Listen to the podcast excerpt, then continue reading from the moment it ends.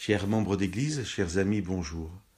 Dans le livre de la Genèse au chapitre 28, Jacob fait un rêve. Une échelle part de la terre et touche le ciel. Sur cette échelle montent et descendent des anges. Selon la définition de l'Épître aux Hébreux, les anges sont des esprits envoyés par Dieu au service de ceux qui doivent hériter le salut. Les anges, que ce soit ceux qui sont restés fidèles à Dieu ou ceux que nous appelons les démons et qui sont au service de Satan, lui-même un ange, ne sont que des créatures de Dieu. Satan n'est donc pas le Dieu du mal, mais simplement un ange déchu qui s'est révolté contre son Créateur. Dans l'évangile de Jean, au verset 51 du premier chapitre, Jésus nous apprend qu'il est lui-même l'échelle du rêve de Jacob qui relie la terre au ciel, les hommes à Dieu.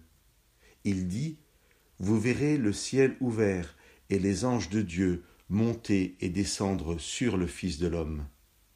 L'expression ange gardien n'est pas biblique, mais l'idée d'un ange qui nous protège, elle, est biblique. Nous connaissons pour beaucoup ce verset 8 du psaume 34. L'ange du Seigneur dresse son camp autour de ceux qui le craignent et il les délivre. Ce verset n'est pas une assurance tout risque contre tout accident, maladie, agression, mais la certitude que celui qui se déclare pour Dieu, qui prend position pour Dieu, ne sera jamais abandonné et toujours sous sa protection spirituelle, quoi qu'il arrive. Jésus nous dit, dans l'évangile de Luc au chapitre 12 et verset 8, Je vous le dis, quiconque se reconnaît en moi devant les gens, le Fils de l'homme se reconnaîtra en lui devant les anges de Dieu.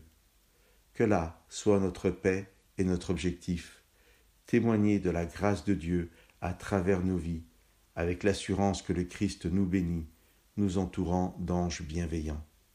Que Dieu vous bénisse.